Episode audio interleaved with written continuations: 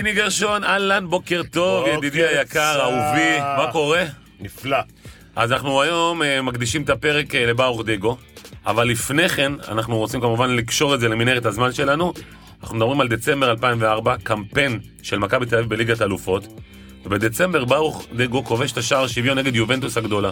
עכשיו, אתה יודע, היום לבוא להגיד שקבוצה ישראלית כובשת שער נגד יובנטוס, אייקס, ביירן מינכן, זה משהו שלא יכול לקרות.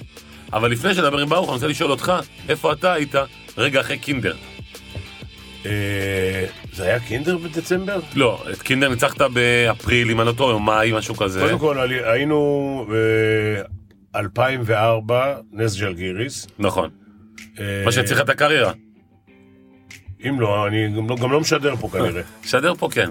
מה- מה אני עושה? שדר פה בטוח, מה זאת מה אומרת? קרה לך? אני מנקה פה את האולפן. אתה עושה צחוק? מי- מי בכלל זה? כלום ושום דבר. על הזריקה הזאת אני קריירה. לא שלא עשיתי שום דבר קודם, ולא שלא עשיתי שום דבר אחרי, אבל ככה... אבל מהזריקה הזאת? שופטים אנשים לפי... הייתי גם אלוף אירופה, ברור, לפני זה. נכון. אבל אה, אה, 2004, אליפות אירופה שנייה, בארץ, פיינל פור בארץ. אה, ניצחנו במשחק האחרון לפני הפיינל פור את ג'לגיריס כמובן, שהייתה אחת הקבוצות לדעתי הטובות באירופה, וניצחנו בגמר את בולוניה, 44 הבדל. כן, לא, לא היה, לא יהיה. לא יהיה. לא לא יהיה. כזה גמר. אתה יודע, במחצית הלכתי לחבר, אנחנו שנינו מכירים אותו, והתיישבתי על השלטים ואמרתי לו, סמוך, המשחק הזה כבר לא יהיה תלוי בי. היה 20 הבדל. היה משעמם. כן, אה? התיישבתי על השלטים. רגע, אבל מה לך, משהו נתפס לך אגב, וולטרן, מה היה לך שם? לא, זה 2005. אה, זה אחרי כבר. 2005. אה, בפראג? ניהלתי, לא, במוסקבה. אה, במוסקבה, נכון. במוסקבה 2005. 2006 היה בפראג. פיינל פור רביעי שלי, רצוף, ופיינל פור במוסקבה, מוסקבה, צסקה מוסקבה היו בלי הפסד כל העונה, נכון. אולי עם הפסד אחד, והגעתי לפיינל פור, סחבק לא יכול לשבת, לא יכול לעמוד, לא יכול לשבת, לא שום דבר, גב, לא, גב, ולא יודע מה יש לי. גב עוד חורים. לא, היה לי אבן בכליות. וואו. עכשיו, כאב זה, זה הכאב מספר אחד בד- בדרגת הכאבים. סחבק לא יודע מה יש לו. קיצור, הדוקטור, לפני המשחק אמרתי לו, תשמע, אני לא יכול לנהל את המשחק ככה. את האימון לא ניהלתי. הייתי על הגב, עם הרגליים למעלה כמו, כמו ג'וק שגוסס. קיצור ולעניין, דחפו לי שני וולטרנים בתחת לפני המשחק. ניהלתי את המשחק עם שתי זריקות, אליפות אירופה, שלישית, וחזרתי ישר לבית חולים. רגע, אבל צסקה הפסידה לוויטוריה, נכון? בחצי? CSKA הפסידו, ל- ויטוריה היו אז עם שישה שחקני NBA. וואלה. מי שהיה אחרי זה, מי שהיה בהרכב של ויטוריה באותה שנה, שישה שחקנים כולל, אה, הלכו סקולה. NBA. סקולה ומצ'יאוסקס. ומי שאתה רק רוצה. נכון. שישה שחקנים, וקלדרון, וזה, כולם הלכו NBA. קבוצה, קבוצה. יפה. טוב, אז אה, אחרי ששמענו את אה, עלילות אה, פיני אה, בעיר הגדולה, בואו נדבר עם אה, באור דגו. אה, אני חושב שהוא באמת אחד השחקנים, אולי underrated, אם ככה אני רואה את זה בכדורגל הישראלי. זאת אומרת, יחסית למה שהבחור הזה עשה, אליפות, חמישה גביעים, ארבעה שערים בליגת האלופות, ושאתה אומר היום באור דגו, כאילו, נראה לי כאילו אין את המורשת הזו. ככה אני מרגיש לפחות. ברוך אהלן, מה קורה? בוקר טוב. בוקר טוב. למה? למה? קודם כל גילוי נאות, אני חייב להגיד, אף פעם לא אמרתי זה בפני פיני, כמה הרצתי אותו כ... כילד, בכלל כהד שרוף הייתי ממש של מכבי תל אביב בכדורסל במיוחד. אחת לא הטעויות, הייתי- אחת לא- הטעויות שלך. לגמרי, באמת, לא פספסתי משחק, אבל אני אומר את זה לא בגלל אה, שהוא לידי, בגלל, בגלל שראיתי את התשוקה שלו, בגלל שראיתי גם מצד אחד היה לו את המשמעת, מצד שני הוא נתן לשחקנים כל כך גדולים אה, להביא את, את הכישרונות שלהם על, ה, על המגרש, וזה התבטא בזכיות, וזה מה שחסר לי היום בכדורסל, שאני הרבה פעמים מפספס מלראות את מכבי תל אביב, כי אין לי את האחד שמשגע שם על הקווים את השחקנים ואת הכישרונות שהיו לו באמת בידיים, שהוא הביא אותם אה, לידי ביטוי, וזה גם חסר לי מאוד אה, בכדורגל אצלנו. אני, קודם כל, אז אם- אם כבר- אם כבר גילוי נאות, אבל פיני יודע את זה, אני אמרתי לו את זה אלף פעם, אני לא... מה אני עכשיו, לא- התוכנית עליי או עליו? לא, אבל הייתי חייב להגיד. את זה, כי תמיד אמרתי ביום שאני אפגוש את פיני, אני אגיד לו את זה בפנים, ככה יצא היום. בפודקאסט כזה, וזה היה חשוב לי. אה, את עמי אטינגר מחיים שכאלה. חסרים לנו כאלה מאמנים, אה, חסר לנו את התשוקה אה, הזו. בכדורסל וכמובן בכדורגל בפרט. אז בוא, נתחיל איתך מההתחלה, אתה עולה לארץ מאדיס אבבה, נכון, בגיל שבע וחצי. בגיל שבע עליתי, וחצי, אתה. זוכר עוד משהו מאתיופיה? קצת מטושטש קצת במקומות שגדלתי בהם, אה, במקומות שגרתי בהם כשאבא שלי שירת, אה, שירת ב- בצבא האתיופי. אה, הוא של אה, בצבא האתיופי. כן, ואז היה כמובן את המהפכה והמלחמת אזרחים שבעצם אה, כתוצאה מזה היה את הגל של העליות המבצע. מבצע משה? שלמה, משה, ו... ואנחנו עלינו בין היתר. איך היה, זאת אומרת, איך עושים את העלייה הזאתי? אנחנו עלינו יחסית... אה, מטוס עלייה- לגמרנו? כן, מטוס. לא ש- כל מדבריות וכל מה שקשור לא, לזה. לא, לא, אנחנו עלינו במטוס. מה זה מטוס? אומרים לך תארזו? אתם מחר טסים? פשוט או לארוז, או לארוז, פשוט אנחנו לא ידענו בכלל. פשוט יהיה אימא לקחו אתכם למטוס. ומצאנו את עצמנו בשדה. ארזה, פשוט תחתונים. וחזיות בגדים, ויאללה. רק בגדים, פשוט השארנו הכל שם. כן. השארנו הכל שם, ואתה יודע, בגיל שבע וחצי, שמונה, אתה אפשר לא לחשוב מבין שהיה מה. להשאיר, אה, כן. כן. כן, אבל אה, אתה משאיר את החיים שלה, את שלך, בעיקר שלהם, כי הם היותר הבוגרים, נכון. אנחנו היינו ילדים בסך תגיד, זה הכל. נורא מעניין אותי, איך חייתם שם?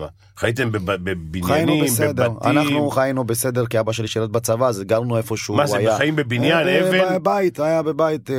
אבן? אבן. כן, משהו כזה, כן. מה הוא לא- עושה בצבא גם? הוא היה אחראי, אני לא יודע בדיוק, אה, הוא שירת שם בצבא. ו- בביון האתיופי. סוכן כפול, בשביל זה העלו אותו. אה, זהו, ככה עלינו בגיל שבע וחצי. לא, אבל זה אה, לא באמת קצת באמת על החיים, כמו שאומר פיני באתיופיה, מעניין. כמה שאתה זוכר כמובן.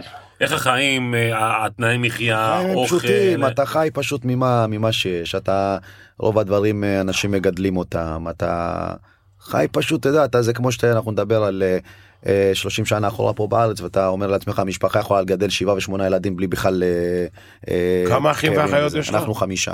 היינו שלושה שם ושניים נולדו בארץ. אה, הבנתי. אז, אה, רגע, מסי נולד באתיופיה? לא, מסע, אה, מני, מסע ואני עלינו ל- לארץ, ויש לי עוד שני אחים, אה, אחות אה, אושר ונתן, שהם נולדו בארץ. הבנתי. אוקיי, ואז אתה מגיע לארץ. לארץ עלינו למרכז קליטה בבאר לבאר שבע. כן, שם בעצם היינו באולפן, אה, כל העניין של השפה, לימודי שפה, כל הדברים האלה. לאחר שנתיים חזרנו אה, לגור, ב- עברנו לגור באשדוד, ששם בעצם כל ה... אבל תספר רגע על החבלי הקליטה הזו. באשדוד, שאתה מגיע לבאר שבע, ילד, אה, לא, ילד, תמיד- אתה ילד עדיין אני מאתיופיה, עדיין ילד, אבל... למרות שכל אה, הסביבה היא אתיופית, אז זה כאילו נכון, קצת... היינו אה, במרכז קליטה שכולם בעצם היו אה, מהעדה האתיופית. אה, גנים רק אתיופים. היינו, אה, כן, רוב הכיתה היינו ב... זאת אומרת, האתיופית. כן, הקהילה קהילה אתיופית. בפני כן. עצמה. כן. לא לא ערבבו, לא אינטגרציה, לא שום עם דבר. הזמן טיפה שהלכנו ששמו אותנו כבר בבתי ספר אז פיזרו אותנו ו... אבל עדיין אתה אה, זה לא פשוט פתאום שאתה רואה עולם אחר משהו אחר לגמרי שהייתי רגיל אתה צריך אה, להתאקלם אבל איפשהו הכדורגל גם אה, האהבה שלי לכדורגל עוד מגיל חמש אני זוכר את עצמי שעוד שאבא שלי היה שחקן בצבא האתיופי שמה איפשהו הכדורגל היה מפלט שלי גם להתחבר ולהכיר חברים חדשים שהייתי משחק איתם ככה בשכונה שרואים אותי- שהיו רואים אותי משחק והיו בוחרים אותי ב- משחקים בשכונה על הכביש, לא במגרשי כדורגל. על הכביש. שני- ש- שני בלוקים ומס- ושערים קטנים. לגמרי. וכדור, איזה כדור? איפה שם או פה שם אנחנו היינו מכינים את הכדור היינו לוקחים את הניירות של העיתונים סוגרים את זה כמו עם דה... שמים האמת, זה גם בתוך- אני ככה בתוך גדלתי, אבל- שקית היינו שמים את זה בתוך שקית מגלגלים את זה חזק עד שהוא נהיה מוצק נכון. ומדביקים את זה עם כל מיני מדבקות כאלה ופשוט היינו משחקים עם זה ככה בעצם היינו בונים אה, את הזה אבל איפשהו גם שיפר לי את ה- את הטכניקה. הטכניקה כן אה, היית צריך לחשב מסלול של הכדור, כן. אם אתה בועט לשם, זה- שזה גם יגיע. כן כן ככה בעצם הכנו את הכדור שהגענו לארץ כמובן אה, פה כבר ראיתי כדור אמיתי כמו שצריך ובעצם זה התחילת דרכי. אה, ואז אתה-. מגיע, אתם עוברים לאשדוד, נכון? אחרי שנתיים? אחרי שנתיים. אה, איך ההיכרות שלך עם הכדורגל בעצם? ההיכרות שלי אה, אני כמו כל ילד מהעדה האתיופית שלא היה לו שום דבר ולא יכולתי לבוא ולבקש מההורים שלי כמובן. חיכיתי כמו כל ילד לשחק בשכונה והתפללתי שיום אחד יבוא איזה מגלה כישרונות ויגלה אותי כמובן ויקח אותי יש כזה חלום. באמת אבל? לי זה היה לך לך. לי זה היה אני בטוח שלהרבה ילדים היום שבאים ממ- ממקומות אה, קשי יום, ששם שהם לא יכולים, אין להם את ההורים שיקחו אותם ויחזירו אותם כמו שיש אצל הרבה ילדים אה, במחלקות נוער, אצלי לא היה את זה. שיחקתי בשכונה, היינו עושים התערבויות אה, שכונה מול שכונה, והתפללתי שם אחד, יעבור איזה מישהו ויגלה אותי. וזה באמת זה מה שהיה, בגיל 12 וחצי עבר שם איש מדהים שקוראים לו רפי אלבז, אלבז זיכרונו לברכה, שהוא בעצם... למה עברתם קודם כל מבאר שבע לאשדוד? אה, שם באשדוד המשפחה של אה, רוב כל הרוב האחים של האבא שלי נמצאים שם. אה, בעצם קיבל שם דירה דרך הסוכנות היהודית כל העלייה כל מה ש... כן. ולכן החלטנו הם ההורים לא חשבו על זה קודם? כאילו להביא אתכם ישר לאשדוד? קודם כל שמו אותם במרכז קליטה אז אחר כך אני לא יודע איך אה, אשדוד זה כבר לא- לא חלק ממרכז קליטה. לא אחר כך כבר היינו אחרי שנתיים שלוש משהו כזה עברנו כבר לדירה אגב, באתיופיה השארתם משפחה? בטח סבתא שלי אה, סבא שלי זיכרונו לברכה היא שמה סבתא שלי עלתה לארץ ראתה ש... שהיא צריכה להיות קרוב אה, לסבא שלי וזה וחזרה בחזרה וואלה, עד היום שם. היא עדיין שם. כן. אגב, היה לך- היה לך ביקור באתיופיה לפני איזה אצלה. 15 שנה, משהו כזה. זהו, זה הביקור היחיד? בשנים הכי קשים שלי כן. וואלה. כן. למה? למה למה בחרת? לא יודע הרגשתי כאילו שאני צריך להיות לידה להתייעץ איתה לדבר איתה. וואלה. אה, הרגשתי כסבתא שגם לא ראיתי אותה הרבה זמן. אה, ואתה יודע זה כשאני מדבר עליה כל פעם אני מתרגש מחדש אה, איפשהו אני מאוד מאוד אוהב אותה מאוד מעריך אותה ואני יודע כמה היא מתפללת במיוחד כי אני הבכור איכשהו תמיד יש לבכור איזשהו בטוח. זה ולסבתא שלי היינו מאוד קרובים אז. אה, היה חשוב לי להיות ליד מישהי בתקופה הכי ק- בתקופות הכי קשות שלי להיות איתה אולי לקבל ממנה איזה מה זה החוכמת. חיים הזו של יכול ה- להיות. של הסבתא? כן, גם על הדרך ל- ל- ל- לראות איפה גדלתי קצת לחזור רציתי לחזור טיפה אחורה קצת לראות לחוות את מה ש... את מה שעברתי כילד איפה ההורים שלי אה, גרו המקומות שהיו מטושטשים לי ללכת ולראות אותם. אה, כל הדברים האלה אבא בצבא, מי מגדל אתכם?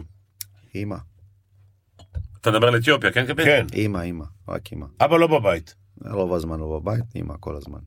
אוקיי. וכשאבא... ו- כש- וסבתא איפה? פה? גם, גם איתם. כמה כמה אחים ואחיות יש לאמא שלך? לאימא שלי הם אה, חמש בנות הבנתי. יש אחרת. ואבא? אבא שמונה. וואו. שמונה משפחה. משפחה. כן. מה יש לעשות שם? סודה. תגיד לי, אבל, אבל באמת מבחינת, אה, מבחינת אתיופיה, כאילו, מה, מה, החזרה הזו, מה, מה היא נתנה לך בסופו של דבר? אותו מסע.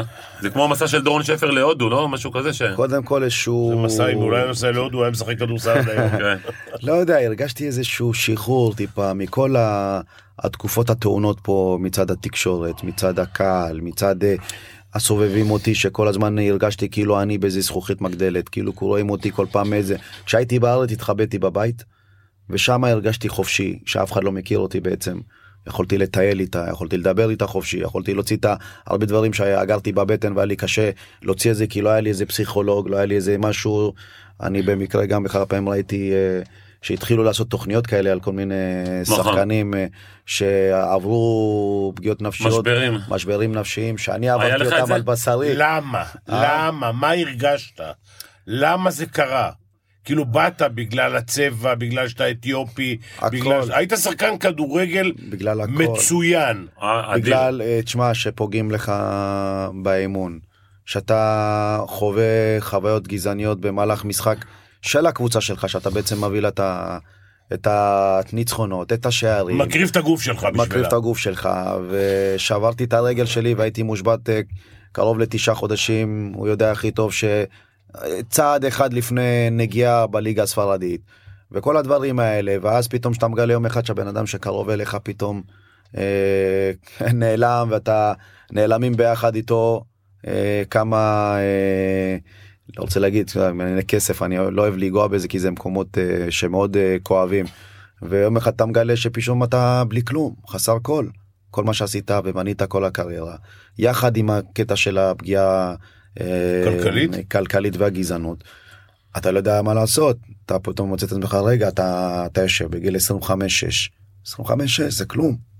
זה רבאק זה אנחנו זה צעיר כן, ילד ברור, מה. אבל עד גיל 25 6 עשיתי הון תועפות של כסף. עד גיל 25 6 לא חוויתי אה, בצורה קיצונית חוויה גזענית מצד אוהדים שאתה אתה חייב להגיד לי מה זה, הכל. אתה חייב להגיד לי, לא בדיוק, אבל מה זה הון תועפות של כסף? היית עם מה? עם מה. החוזה היקר ביותר שהיה לך? עזוב חוזים, זה לא מעניין. היה לי חוזה... היה- לא, לא, לא, אל תדבר על חוזים, זה לא מעניין. כמה כסף היה לך בגיל 25? חמישה מיליון, עשרה מיליון, שני לפחות, מיליון. אם אנחנו מדברים אה, על היום, אם אנחנו הולכים, לפחות מעל 4-5 מיליון. הבנתי. זאת אומרת, אה, ואיך נעלם הכסף? כאילו, איך זה... זה כאילו דירה היום בצפון תל אביב. היו לי שני, היו לי שני דירות בזמנו. אוקיי. אה, באשדוד אבל. כן. ומכרת אותם? אחד מכרתי ואחד אפילו אני לא יודע איך הוא נעלם מאיפשהו, כאילו זה שהוא... ארבע כיווני קטיושה. אה, באמת, זה משהו שאתם מחזירים אותי טיפה אחורה. מה- חשבת, שנחזיר אותך קדימה? אה, כשאתה נותן במישהו אמון שמגיל 12 וחצי... רגע, בוא נקרא לילד בשמו, קוראים לו דוד תשובה. נכון. הוא היה האב המאמץ שלך. הוא היה האבא השני שלי. כן. בעצם כשאני, שאותו רפי אלבז, זיכרונו לברכה, גילה אותי בגיל 12 וחצי ולקח אותי לעירוני אשדוד, ושם בעצם נבחנתי והתקבלתי. יומיים אחרי זה ביקשו ממני תעודה זהות אה, ותמונות פספורט כדי לעשות לי את הכרטיס שחקן ואז יום אה, וכשגיליתי שאמור, שאמורים לשלם בסביבות ה-3,000-4,000 שקל לשנה כמו נכון. שכל הורה עושה פשוט לא חזרתי לשחק כדורגל נשארתי בשכונה. כי לא היה לי את הכסף הזה לא פניתי להורים שלי לבקש מהם כי ידעתי שאין. אה, גם לא כעסתי. אמרתי פשוט מאוד אני אחזור לשכונה ואני אתפלל שיום אחד יגאל אותי עוד מישהו אחר שיבוא יגיד לי בוא תשחק אה, כדורגל בחינם. אז מישהו בא ושילם עבורך, אז אני לא? שיחק, אני במשך שבוע חיפשו אותי, לאחר שבוע מצאו אותי, ובאותו אותו, אותו בן אדם שמצא אותי זה דוד תשובה, שהוא היה בעצם המנהל קבוצה של אותה קבוצת נערים ג' שהקימו אותה בעירוני אשדוד בזמנו. בעצם אה, ברגע שבן אדם בא ומחבק אותך ואומר לך אתה לא צריך לשלם שום דבר אנחנו נדאג לך להכל. בגיל 12 אתה, אתה מתחיל לתת את האמון הזה. עברת לגור "רגע, אצלו. בגיל סביבות 15, 14, 15 עברתי לגור אצלו, כמובן הכל היה באישור של ההורים שלי, שגם ההורים שלי נתנו את האמון הזה. הוא היה כי אם הם אומרים? לי לא, אז לא הייתי עובר לגור, אתה יודע, ברור. אני עדיין קטין, ו...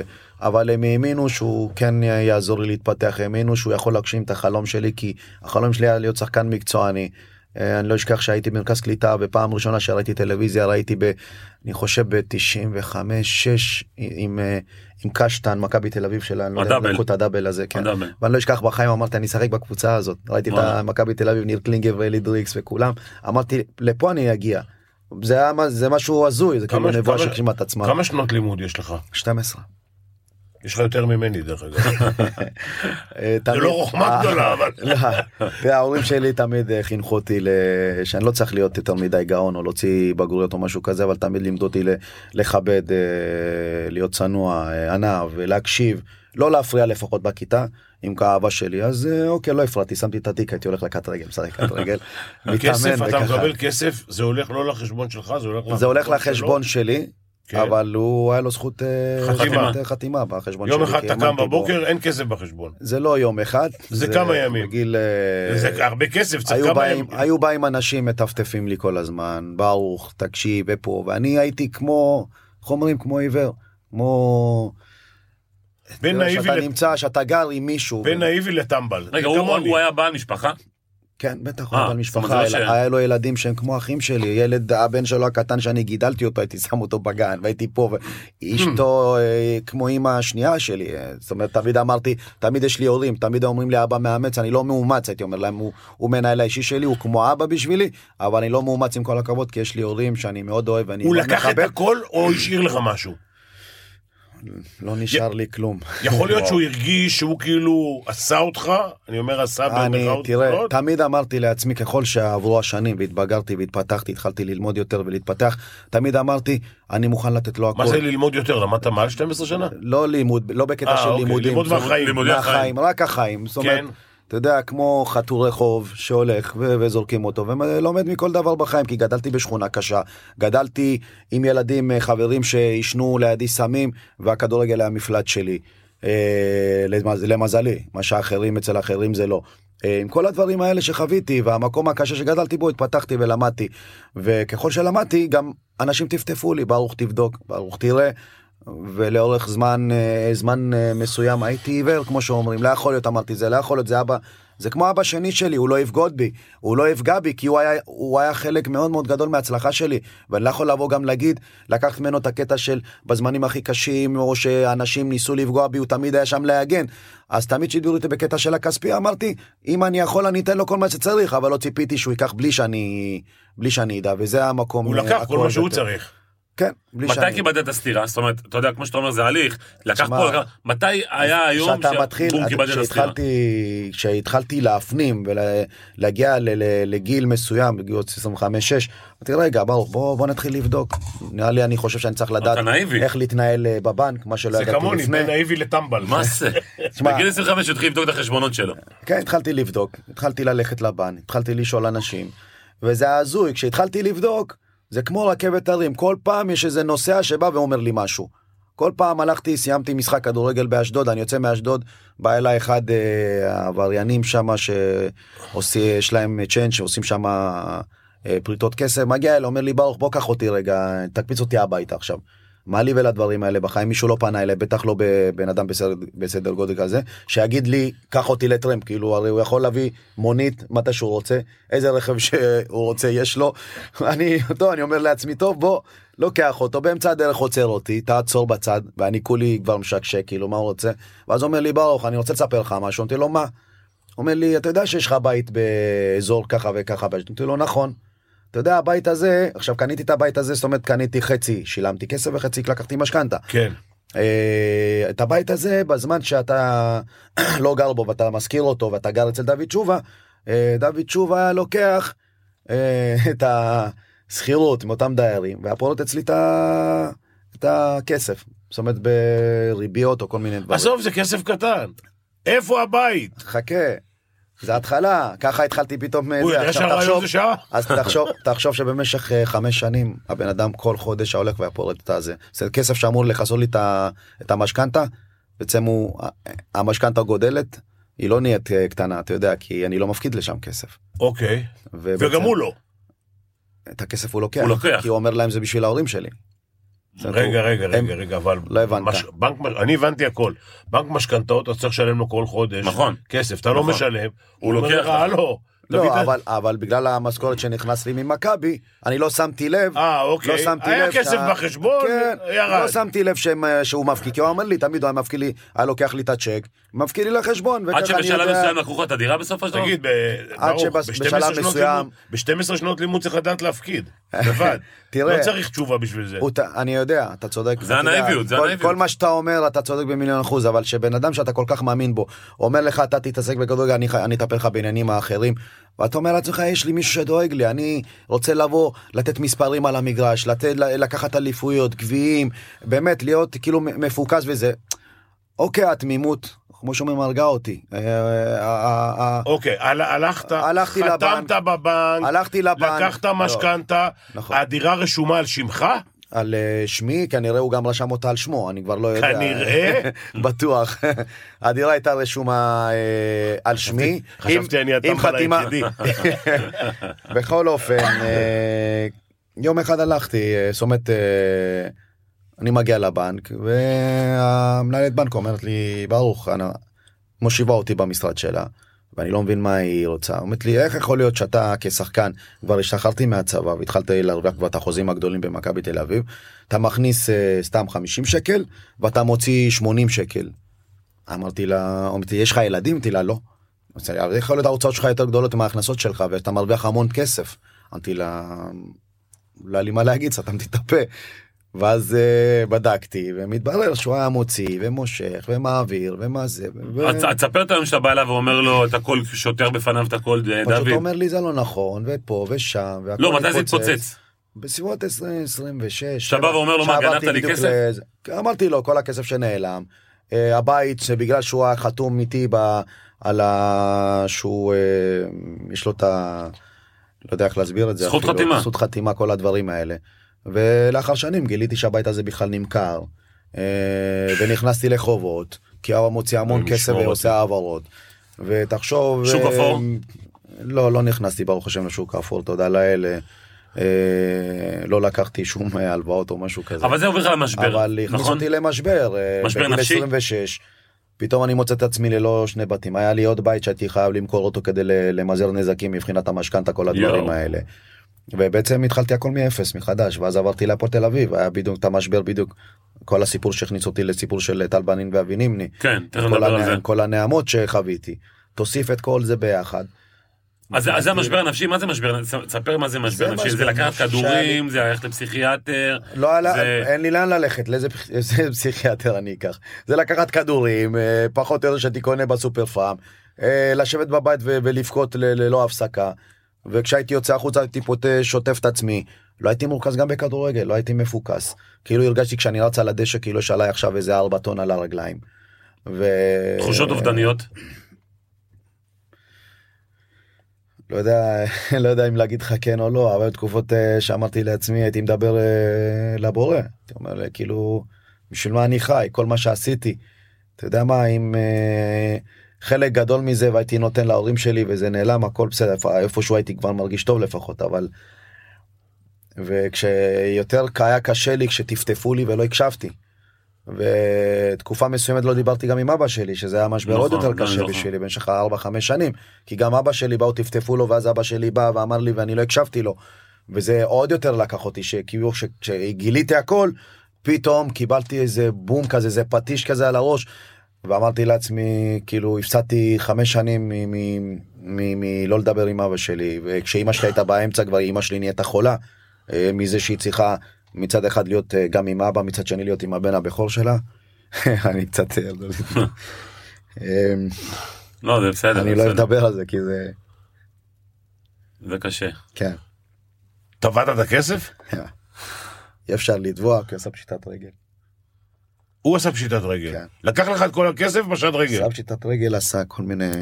מי שקומבינטור יודע כנראה לעשות את הדברים האלה בצורה טובה. אבל בוא- בוא, אה, אתה- אתה בוכה עכשיו, אבל... על- חבר'ה, זה תוכנית- למחליטים מהבטן. זה- צריך- זה לא. צריך פה מצלמה.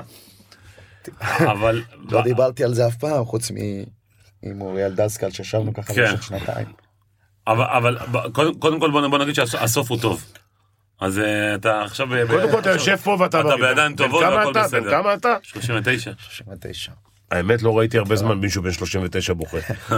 אבל זה תמיד יפה, אני אומר שחרר, שחרר. תמיד אני אומר לילדים לבכות לא להתבייש. נכון. כי הבכי מוציא החוצה את כל הרע. נכון, אני גם בעד. ועדיף אה, תמיד לבכות מאשר לאגור כי אז מגיעים התכונות האובדניות והמחשבות הלא טובות. אז עדיף לבכות להוציא את זה החוצה ואז לצאת החוצה ולהילחם זה מה שעשיתי.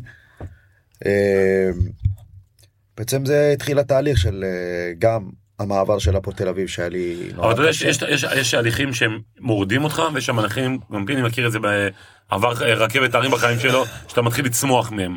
זה אמר אה, ג'ורדן, אני מחטיא זריקה, אבל כן. ההחטאות שלי עושות אותי... בדיוק. אז אולי, אולי. אולי התהליכים האלה בסופו של דבר... חיזקו אותך. חיזקו אותך והביאו אותך למי שאתה היום. לגמרי חיזקו לדמות הרבה. יותר חזקה, לדמות הרבה יותר משמעותית. לגמרי חיזקו אותי למרות גם המשבר עוד פעם אתה יודע זה איך אומרים ש...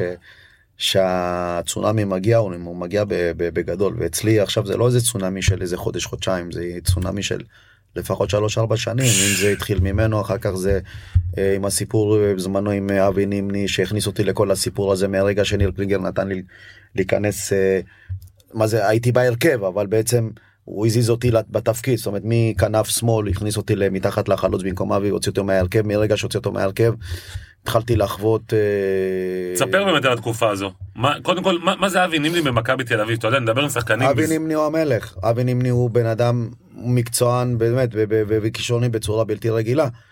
אבל, אבל אני, דורסני מצד שני. מצד שני נכון דורסני אבל אה, מצד שני גם חוויתי מה שלא ציפיתי לחוות זאת אומרת הכניס אותי לסיפור לבעיות שנוצרו שם בין טל בנין לאבי נימני והכניס אותי לתוך הבלאגן הזה בגלל שלקחתי את ה... בגלל שניר קלינגר באותו זמן הסיט אותי לתפקיד שלו. ובעצם אה, שם התחלתי לחוות את כל הקטע של הגזענות בצורה קיצונית אה, אם זה נעמות אה, תחשוב אני מבקיע שני שערים בליגת אלופות מול אייקס אני יוצא מהאצטדיון ונואמים לי הוא הוא הוא כל הנעמות האלה וטלפונים בלתי פוסקים. מאורגן, מאורגן לגמרי. מישהו ארגן את זה. מאורגן לגמרי אין פה איזה כאילו, רצו להוציא אותך מה- הוא- היה בתקופה הוא רצו ראה את להוציא. אותך מהמסגרת? לגמרי תשמע אני לא יכול להגיד זה לא. כל כן, לא- הוא- דרכת לא דרכת על לא אנשים על יבלות. הוא דרך לו, על ה- הוא, שיחק במקום אבי נימני. כן.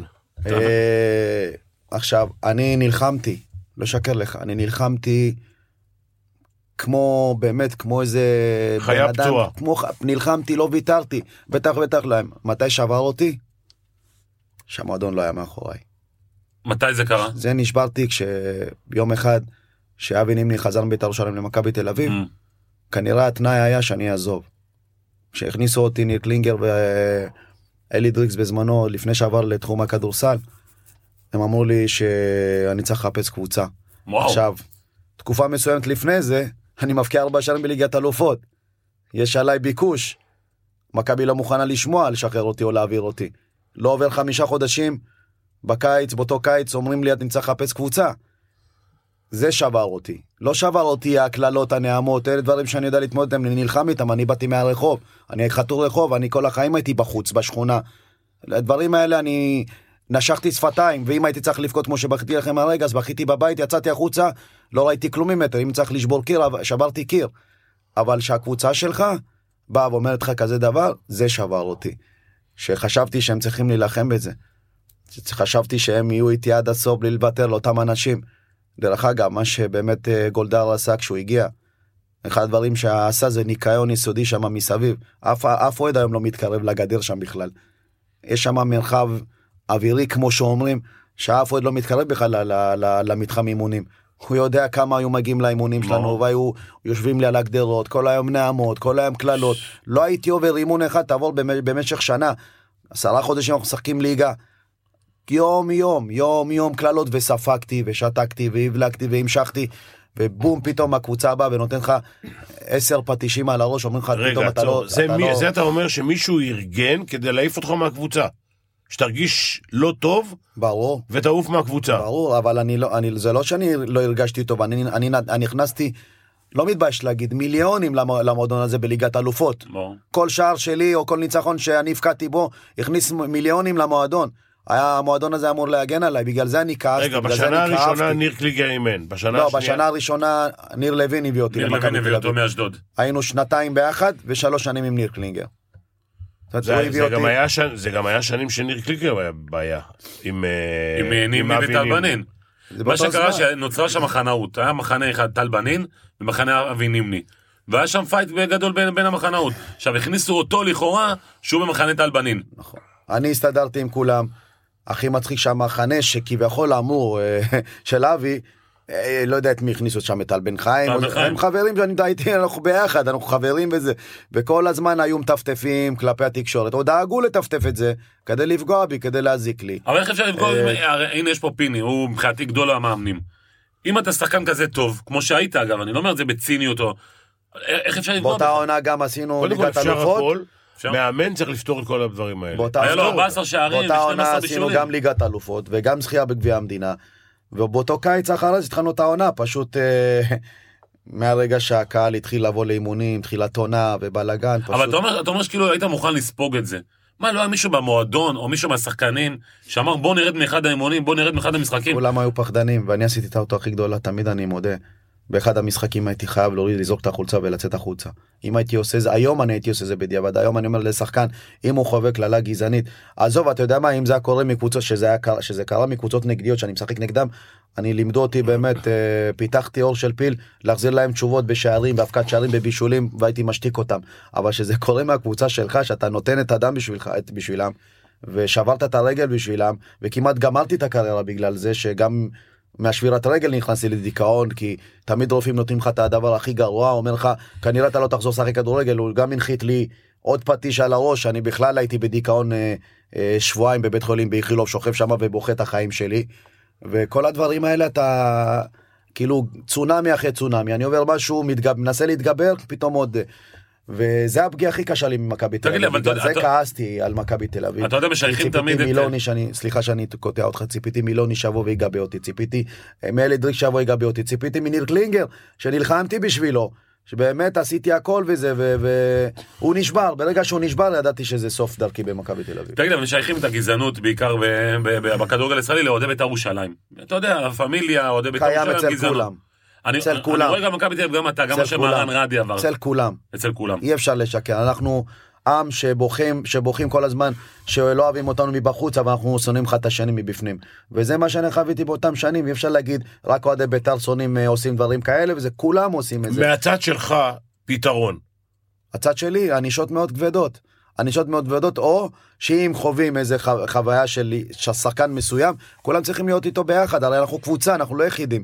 אני לא שחקן טניס שאני יכול לרדת לבד. אני חייב להגיד לך קבוצה, אם לא משהו. נהיה ביחד, הייתי שבוע שעבר במשחק של... אה, בבלגרד, בין הכוכב האדום לפרטיזן. אה, היית בדרבי. עכשיו, עכשיו הקהל של כוכב האדום קילל את אה, ז'לקו בלי הפסקה. אני לא רוצה להגיד לך איזה קללות, בושה.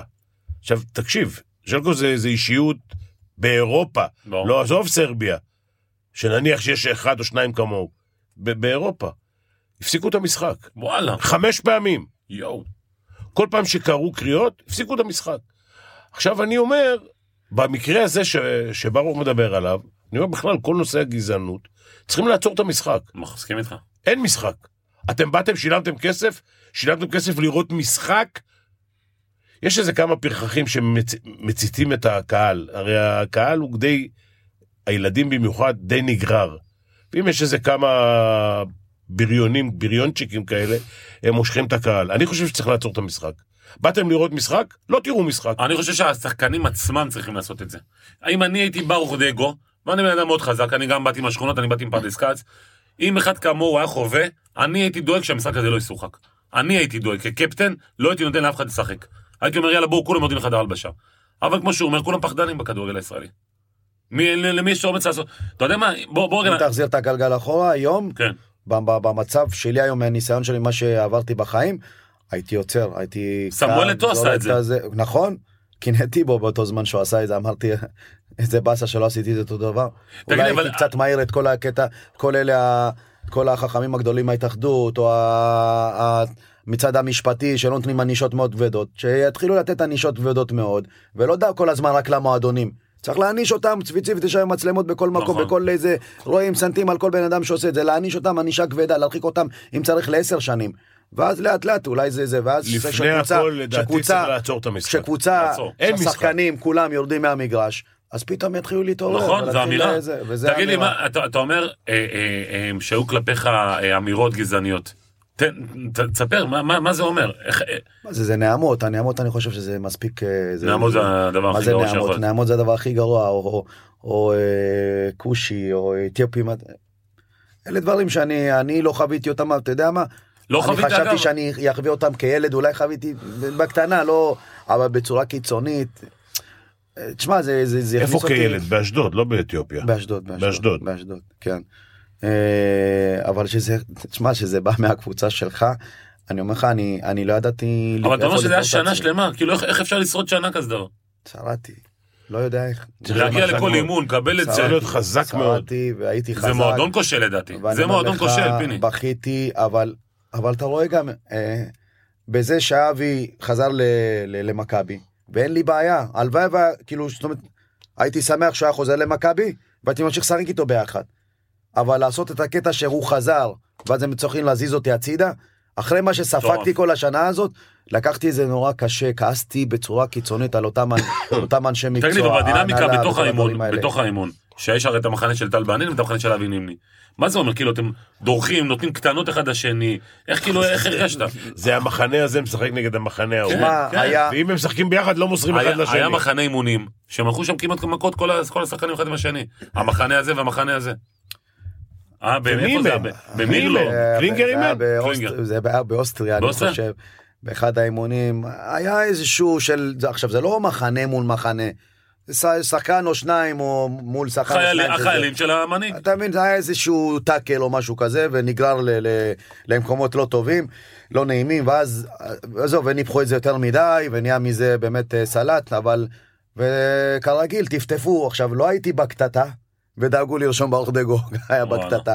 לא הייתי זה, תמיד, איפה שאני תמיד משתדל להתרחק ממנו, תמיד דאגו להכניס את ברוך דגו. והשחקן אולי היחידי שהיה מקבל טלפונים זה הייתי אני מאוהדים, כל הזמן. איומים. הכל קללות, זה, ובגללך אבי פה, ובגללך שם.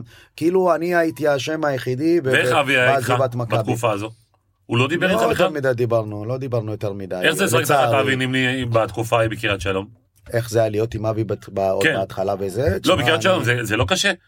אני יכול לקחת שאני דיברתי עם שחקנים שאמרו לי, תשמע, זה כאילו לשחק, להתאמן ליד אבי, הוא צועק עליך. זה לא הוא- קל, תשמע, אני, כשהכנתי לעצמי, זאת אומרת שאני גדלתי והתפתחתי ואמרתי לעצמי אני רוצה יום אחד להגיע למכבי תל אביב או כל קבוצה אחרת במועדון גדול, הכנתי נפשית, במוח שלי הכנתי את עצמי שאני אחווה ואני אפגוש שחקנים גדולים. עכשיו כשאתה פוגש שחקנים גדולים, אמרתי לעצמי, בטוח הם יבואו לפעמים, אחד יצעק יותר, אחד יחבק יותר, אחד יקלל אחד וזה. הכנתי את עצמי שאמרתי, אם זה יקרה, אני אדע להבליג, לא, לא זה ולצאת את היכולות שלי. וזה חלק מהדברים שחווים אותם. כן, אבי נימני, הוא, מה לעשות, אה, הוא היה אחד הכי חזק אולי במכבי תל אביב באותה תקופה, כשחקן. ודווקא היה לנו התחלה טובה, מהרגע שהיה את. התחיל הסיפור עם אה, טל בנין וניר קלינגר בא והוציא אותם החוצה, אז התחיל הבלאגן הזה שהכניס אותי לתוך הטלנובלה של, ה... של הסלט. איזה משחק אתה זוכר שהוא היה הכי קשה מבחינת ה- מבחינה גזענית כאילו כלפיך? מבחינה גזענית, אה, וואו, היו הרבה משחקי ליגה, לא יודע בדיוק להגיד לך נגד מול איזה קבוצה. שחשבת אם אתה יורד מהמגרש או אתה ממשיך לעמוד על המגרש. כן, זה היה באחד המשחקי ליגה, אני זוכר אם זה היה נגד מכבי הרצליה אולי, בבלומפילד, ופשוט הפקעתי גול, ומשער 11 שם צועקים לי כאילו נעמות וקללות גזעניות, והייתי כאילו בהלם מצד אחד. זה לא יאמן. יש שער שמונה... בכדורסל אין דבר כזה, חוקים נכון, ו- פיני? לא. בכדורסל אין, אי אפשר, אין, לא יכול לקרות. אה, אתה יודע, אתה מבקיע שער, עושה גול לקבוצה, ואז אתה סופג את הדברים. אז אתה יודע מה, אז. בוא רגע נשים סוגריים. מונס דבור, מה שהוא חווה ב- במשחק האחרון, מעניין אותי לשמוע ממך. זה לא גם- מצב, זה לא זה- מצב לא, פשוט. זה גם נבחרת ישראל זה לא. מצב פשוט, אבל אה, אתה יכול להבין את הש... להבדיל, השאלה? להבדיל הבדלי הבדלות, אה, אני לא רוצה להגיד את זה, אבל מונס דבור, כל הסיפור התחיל מזה שהוא כתב איזשהו נכון, פוסט, הבנתי. נכון. עכשיו, כשאתה נכנס לעניין שם פוליטי, מה לעשות, יש לך, תצפה גם לפגיעה, לצערי. הבנתי. כי אני אוקיי. אומר תמיד לשחקני כדורגל, תשתדלו שאתם משחקים, תתעסקו בכדורגל כדי, כי, כי בכדורגל יש אוהד אחד שהוא מצד ימין ויש אוהד אחד מצד שמאל, למרות שבעיניי בעיניי לא צריך להיות כזה דבר ימין שמאל, אני זה משגע אותי. לא הייתה לך- הזה. לא הייתה אבל לך- אני לא היה לי, לא באתי, כתבתי פוסט נגד לא הייתה. לך שום התבטאות בשום מקרה, בשום... שום דבר, הוא. אני חושב הוא מכיר את הסיפור שלי, נדב מכיר את הסיפור שלי אולי הוא הילד הכי טוב. בעולם. הוא לא... הוא לא לא... הייתי לא מצייץ. בחיים לא עניתי למאמן, בחיים לא התחצפתי לשחקן, לא קיללתי שחקן. כמו שהוא סיפר את הסיפור עם דוד תשובה שהוא אה, הנאיבי, ככה הוא כאילו- הנאיבי גם בכדורגל. מרגיש כלום, פראייר כלום. ברור, מה זה פראייר מרגיש. אה, זה עוד עדין, היית עדין. אה, אם הייתי כותב איזשהו משהו וזה, והייתי אומר לעצמי, אין מה לעשות, צריך להגמם, אבל אצל מונ- מונס אבל זה- גם משהו שאסור שזה יקרה בטח בטח באיצטדיון כדורגל, אה, שאוהדים את זה, אבל זה דברים שנגררים, וראינו את זה במשחק האחרון שהוא מבקיע ומשתיק את הקהל, לצערי, דברים שלא צריך, הוא צריך להימנע מהדברים האלו, הוא שחקן מוכשר מאוד. הצלחת להימנע מזה אתה? זאת אומרת, אף פעם לא הגבת בשלב מסוים על הנעמות ועל כל הדברים האלה? בהשתקה, במשהו? רק אחרי המשחק הייתי רב איתם.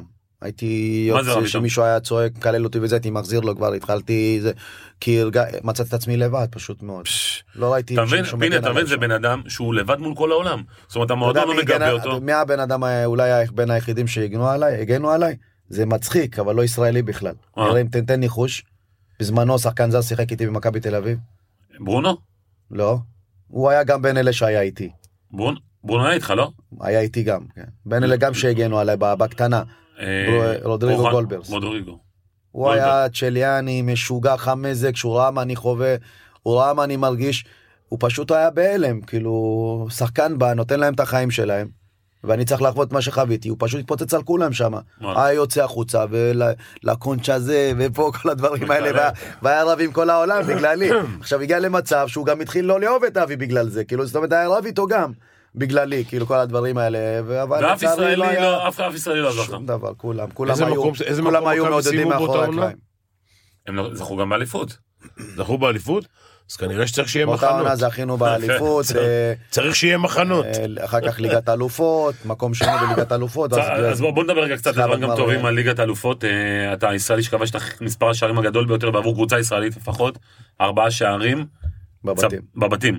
נכון. תספר איך זה באמת, אה, מה היה? יש לך אייקס? אייקס ביירן ויובנטוס. זה מצחיק ששלושת המשחקים הראשונים לא שיחקתי בכלל דקה אפילו. וואלה. תשמע, זה הזיה. לא קיבלתי דקה, ולא הבנתי למה, אני יושב בספסל ואני מחכה לשחק. אמרתי לעצמי, טוב, בסדר, הוא לא נותן, לה- הוא לא רוצה לתת לי לפתוח, הוא לא יודע למה, אין לי מושג. אה, הוא גם אה, כשחזרתי מהפציעה כל כך ארוכה, אז אמרתי אולי אני אקבל 20 דקות ולהוכיח את עצמי עכשיו, אתה יודע, אתה נכנס ליגת אלופות זה לא כל יום, אה, פיני יודע מה זה להיות ביורוליג, אי אפשר לי כל יום להיות ביורוליג, או בטח בטח לא לזכות ב... ב- הוא הוא יכול מכבי- כן חברה קבועה, אבל מכבי תל אביב כדורגל, זה- כן אבל עדיין אנחנו ליגת אלופות זה. גביע העולם לקבוצות. הקבוצות הזה ובמיוחד שנכנסנו לבית של אה, שלוש קבוצות שזכו בגמרים ואמרתי לעצמי, רגע, זה, זה, זה, זה המקום לבלוט בו, זה המקום שכל העולם יראה אותי, ואני לא מקבל דקה. אה, באתי, ואז יצאנו למשחק השלישי באייקס. אנחנו יושבים בארנה, 80 אלף איש עם הדגלים, צמרמורות קיבלתי, אני עושה שם חימום ולא מקבל אה, דקה, ובמטוס אמרתי לניר, ניר, אם לא מקבל, אם אתה לא מתכוון לתת לי לשחק וזה, אני מעדיף לעזוב את הקבוצה. פשוט מאוד, ככה. כן, הלכתי לצד של המטוס, אמרתי לו, ניר, אני לא מעניין אותי כלום. לא יכול להיות שאני לא מקבל דקה בליגת אלופות, אני לא רואה שמישהו משחק ממני יותר טוב ממני. והיה בלאגן, ואמרתי לו, אני רוצה לשחק, לא מעניין שום דבר. שלושה משחקים רצוף לא שיחקתי, תבין. הגענו, זה היה, זה היה אייקס, שבוע אחרי זה זה היה עוד פעם נגד אייקס. נכון. יש את ההמרה של אה, חוץ ובית. ואז הגענו למשחק בית, יצאנו רמת גן, והבנתי שהוא מתרגל אותי בהרכב. שלא שיחקתי שלושה משחקים רצוף. תבין, שלושה ימים בקושי ישנתי, הייתי הולך נרדם אולי בארבע בבוקר. מהתרגשות. אה, מחשבות, מה, איך, איך לשחק, מה צריך לעשות. מה זה הפנדל כבשת נכון? לא, נגד אייס זה שני שערים, אה, שני פנדל שערים. זה ביירן ויובנטוס. ו... פיני בא לך מאמן, אם אה. בא לך שחקן במטוס ואומר לך תשמע או שאתה נותן לי לשחק או שאני עוזב. בוא אני אספר- אני אספר לך סיפור על זה. אני חייב לשחק, אמרתי לו, תשמע, לא סבבה. מאחר ואיתמר אוסף תלוי גם איך מאמן רואה את זה. איתמר אוסף את הסיפורים שלי. אבל אני אחרי משחק אה, ראשון או שני, כשעבדתי למכבי, אני לא זוכר אם זה היה שנה ראשונה או שנה שנייה, החלטתי שנדב יהיה השחקן השישי הכי טוב בארץ. באירופה. והתחלתי לשחק איתו שחקן שישי, והוא היה פותר לי את כל הבעיות. דרך אגב, נדב זה, הוא שומר 2-1-2 לבד. כן, הכי חכם בהגנה, שומר. בשביל כולם. אחד הגדולים. בקיצור, משחק ראשון, משחק שני, שתי נקודות, ארבע נקודות וזה, ואני, זה לא אותו נדב. מנצחים משחק שלישי, הולכים לראיון. נדב ואני. והוא אומר בראיון, אני לא יודע, אני לא נכנס לזה, אני צריך, אני צריך לשחק בחמישייה. באותו רגע אני אומר לו, מהיום אתה בחמישייה. גדול, גדול. אתה רואה, אבל זה מאמן גדול. יש כאלה שלוקחים את זה בקטע של אגו, מה, איך אמר- אמרת את זה מול המצלמות? מה, אין לי שום בעיה. אמר, אני, אני בשביל להיות טוב צריך לשחק בחמישייה. אמרתי לו, מהמשחק הבא אתה בחמישייה. גדול. וזה היה כל הקריירה בחמישייה. תראה כמה זה חשוב שמאמן איכשהו מסתכל ורואה את זה כי בסוף דבר מאמן זה לא רק לאמן זה גם לעשות דברים מסוימים שיהפוך אותו למאמן גדול. וניר קלינגר יכל לייבש אותי או לא- אפילו לא להלביש אותי כי מה אני תראה, ההישרדות של. ניר קלינגר מצד אחד זה אבי. כאילו, המק- המקצוע וההישרדות שלו במכבי הייתה תלויה באבי. זה הסיפור. ו- ולא ברוך דגו היה משאיר אותו שם, הוא נשאר שם שלוש שנים ברור. בגלל אבי. תגיד לי, ניר קלינגר הלך אמר, אבי נימני הוא הוא המלך. המלך, כן, זה- אה, אני זוכר את. זה כאילו זה אתמול. תגיד לי, ששמעת שהוא אומר אבי נימני הוא המלך, מה זה עושה לך? זה צביעות דרך אגב, כי הוא לא חשב ככה. ברור. אבל מה זה עושה לך כשחקן? שבעצם, אתה יודע, כאילו, חווית את הכל ואתה שומע בסוף את המאמן שלך, אומר אבי נימני הוא המלך. וראיתי איזה עוד עם הגבס ככה עד, כן. הבר, עד אה, מעל הברך. זה היה קשה. זה היה קשה כי הוא היה צריך להגיד כל השחקנים מלכים. לא אבי נימני. כי בלי כל השחקנים הוא לא היה מביא את התואר הזה. ברור. בלי ברוך דגו עד הרגע ששברתי את הרגל. בלי אחרון שחקני הספסל, לא, מה זאת אומרת? תשמע, הוא החזיק אותם בעונה הזאת, עונה מטורפת. זה הייתה. כולנו. זה שחקני אימון, כולם אשמים באליפות. אני אה, אף פעם לא ראיתי את עצמי כל הזמן כיחיד או כמעל כולם. תמיד חשבתי את עצמי כאחרון השחקנים. גם כשהתאמנתי, התאמנתי יותר קשה מכל אחד. אה, אם זה להישאר אפילו לפעמים אחרי אימון ואני זוכר שאפסנאי כבר צועק לי ברוך לך הביתה ואתה אומר לו לא עוד קצת והייתי בועט והייתי מרים והייתי עושה את הדברים האלה כדי באמת להגיע לסיטואציה של זכייה באליפות אה, ושאתה שומע את ה- דבר כזה כאילו לא הבנתי זה היה שחקן ומאמן ביחד בדשא ואף אחד אחר לא היה וזה לא פשוט אבל עולם כמנהגו נוהג ככה הכדורגל הישראלי נראה אין מה לעשות זה חלק מה- תגיד לי, אתה- אנחנו מדברים. וכמובן יש להביא את כל הכבוד וה, וההצלחות כי מה שמגיע לו מגיע לו אבל קבוצת כדורגל היא קבוצה מהראשון כמו שפיני אמר עד האחרון וכולם ביחד אבל כאילו התקשורת והאוהדים כנראה ניצחו את ניר בסוף דבר שני וניר חזק. אתה אומר תקשורת, למה. תקשורת? כי גם עשו עליו את הלחץ הזה כי גם עשו עליו את הלחץ הזה מהצד התקשורת כל היום מפמפמים על אבי על כל, ה, כל מה שקרה ויחד עם האוהדים שלא הניחו לו י- ימים ולילות וכשקרה אותו ניצחון בצד רמת גן אז באו רק רצו לשמוע רצו רק לשמוע את אבי נמני המלך אתה הרי יודע שבסוף מי שמדליף לכם זה זה שבסוף מקבל את ה- את הגיבוי. נכון, הוא מקבל את הגיבוי ו- ואם התקשורתי. ברוך דגו לא לא מדליף, אז אה, כולם הולכים לצד שמדליף. קודם כל חד משמעית שברוך דגו היה אנדרדוג בנושא הזה. זאת אומרת, אתה יכול להשוות את אבי נימני, אבי נימני הגדול, לברוך דגו, הילד שבא מאשדוד ותפס לו את המקום. כאילו זה ברמת התפיסה. עזוב שאני מאוד אוהב את ברוך, והוא היה שחקן אדיר, לא שחקן גדול, אדיר, והוא עושה דברים גדולים במכבי תל אביב, גם אחרי זה בהפועל תל אביב אגב עשית דברים גדולים. זה לא שהוא בא, אבל עדיין, שאתה שם על כף המאזניים, תקשורתית, את אבי נימני ואת ברוך דגו, אבי נימני הוא היה המלך. אגב, לא שלי. אני למזלי לא, לא סיכה, אני סיכרתי את זה בצורה מאוד מאוזנת. אני, בוא נגיד ככה, אני גם לא הייתי במחנה אבי נימני אף פעם. אבל כי אני, אני, אני לא אוהב את הפיבוריטים, אני תמיד אוהב את האנדרדוגים. בגלל זה לקחתי אותך איתי. איך אתה, זה קודם כל אני מאוד, אה, זה מאוד מכבד אותי זה שאתה מוכן לדבר איתי בכלל, אבל איך אתה שאתה מכיר את אה, אלי דריקס מ... מפרדס כץ, כן. אה, איך הוא שגדל בשכונה של, אתה יודע, שם הכוח שולט, נתן לדברים האלה אה, להתגלגל. כי אבי נימני, הוא היה המלך. אבי נימני בקריית שלום, יכול היה לעשות מה שהוא רוצה. ועם כל הכבוד לאלי דריקס ולניר קלינגר ולשחקנים אחרים, הוא הכתיב את סדר היום הציבור בקריית שלום בתקופה ההיא. תראה, אני חייב להגיד לך משהו, שחקן שיכול לשים רגל לשופט, לחיים יעקב? יש לו, יש לו אומץ לעשות הכל. תגיד לי, ושלו, ושלמה שהלך הביתה אחרי שני משחקים? אתה מבין? עזוב, זה, זה דברים... אגב, היה לך שחקן כזה? פיני במכבי תל אביב או בקבוצה אחרת? תשמע, שהוא היה כאילו מעל המועדון? יש מאמנים שמביאים שחקן 12 בשביל לצעוק עליו כל האימון. אוקיי, אני, אם אני צריך לתת למישהו בראש, זה לראשון. אני נותן לראשון. שרס. אמרת, שרס צסקה, זה הסיפור. זה העמיד את כולם בשורה. לקחת את הכי טוב, נתת לו בראש, לא קיים הוראה, עכשיו כולם עומדים בשורה אחת וחוששים. רגע, אבל היה משחק שההורים שלו הגיעו הרי. זה מה? המשחק, אה, זה נגד צסקה. היה איזה- הוא כדור אחרון, כדור אחרון, איתמר תקליט. כדור אחרון ב- ב- במחצית, אנחנו מובילים איזה שש או שמונה, אני כבר לא זוכר. כדור, אני אומר, משחקים כדור אחד, הוא לקח את הכדור, הלך לסל, החטיא, וקיבלנו סל בצד שני, במקום ללכת לחדר הלבשה עם נניח עשר הפרש, הלכנו עם ארבע הפרש, או עם שש, לא, והייתי בטירוף. נכנסתי לחדר הלבשה, ה- הראש עלה לי לדם. בקיצור, אני- ואני לא מדבר מילה. לא מדבר מילה, מתעלם ממנו, לא מדבר כלום. עולים למעלה, ומתחילים בלעדיו, והקהל מתחיל ללחוץ, וההפרש יורד, והקהל לוחץ כבר, הטריבונה העליונה ירדה למטה. ותכניס, ותכניס, ותכניס, ואיזה לחץ אתה לא מבין, וההפרש כבר ירד לשתיים או ארבע, לא זוכר מה. שום דבר. וואלה. לא מכניס. גם אם אני מפסיד את המשחק, אני לא מכניס. במקרה ניצחתי את המשחק. תגיד לי, אבל כמה זה קשה באמת, אבל אגב, למאמן, כאילו? קשה. זאת אומרת, הלחץ הזה, הלחץ הזה. זה קשה. כי זה גם עניין שלא הגיעו, אתה אומר, וואלה, אתם לוחצים, אני לא אכניס. תקשיב, זה לא, רק- זה לא רק זה. היום יושבים מאחוריך, לא רק אוהדים, ילדים וזה, יושבים מאחוריך גם מהמרים. כן. נכון. עכשיו, ברגע שאתה לא מכניס שחקן, הם כבר עשו, עשו אותך מהמר. אה. אתה מבין? הם לא יודעים מה אני אמרתי לו, ומה הוא עשה, ומה היה במחצית, ומה זה, הם לא יודעים. הם, אם, אם הם חושבים שאני לא מכניס אותו כדי שאתה, להפסיד את המשחק, הם כבר עשו אותך מהמר. אתה מבין? והיה זה, תשמע, במחצית, בסוף המשחק, היה מקרה, כאילו, אינצידנט לא נעים. אני חייב להגיד. עם ההורים. לא, איתו, עם ההורים, ההורים שלו תמיד היו איתי בסדר. אה. טלוויזיה באו, אמרו, תשמע, בואנה, ההורים שלו באו במיוחד למשחק וזה. אמרתי, גם אמא שלי התיישבה לפני הטלוויזיה, באה לראות במיוחד את המשחק. היא גם רוצה שאני אנצח. עכשיו, זה... זה מה זה- היה אקסידנטי איתו, אבל? בסוף... אה, דפק רק קלעות לא, ליטאית? לא, לא, לא דפק, אבל הוא רק הזיז אותי בעדינות.